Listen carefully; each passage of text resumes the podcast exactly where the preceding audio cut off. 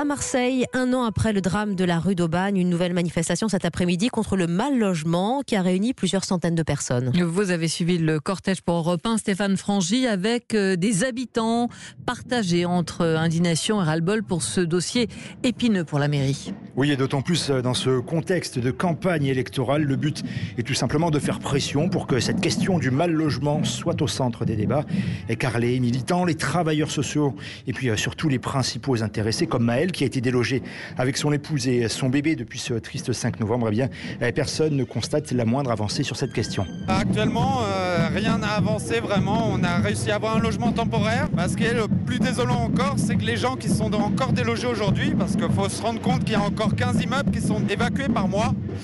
On a l'impression que malgré la charte de relogement, malgré toutes les mobilisations, ils sont traités comme les premiers jours.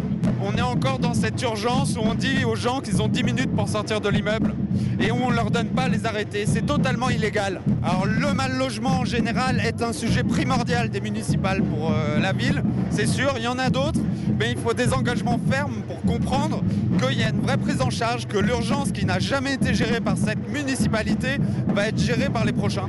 Voilà, et certains militants associatifs qui comptent euh, d'ailleurs s'inscrire directement dans la chose politique en rejoignant une liste citoyenne, le pacte démocratique, qui avait été lancé l'été dernier dans le but euh, justement d'avancer sur la question du mal logement. Stéphane Frangy à Marseille pour Europe 1.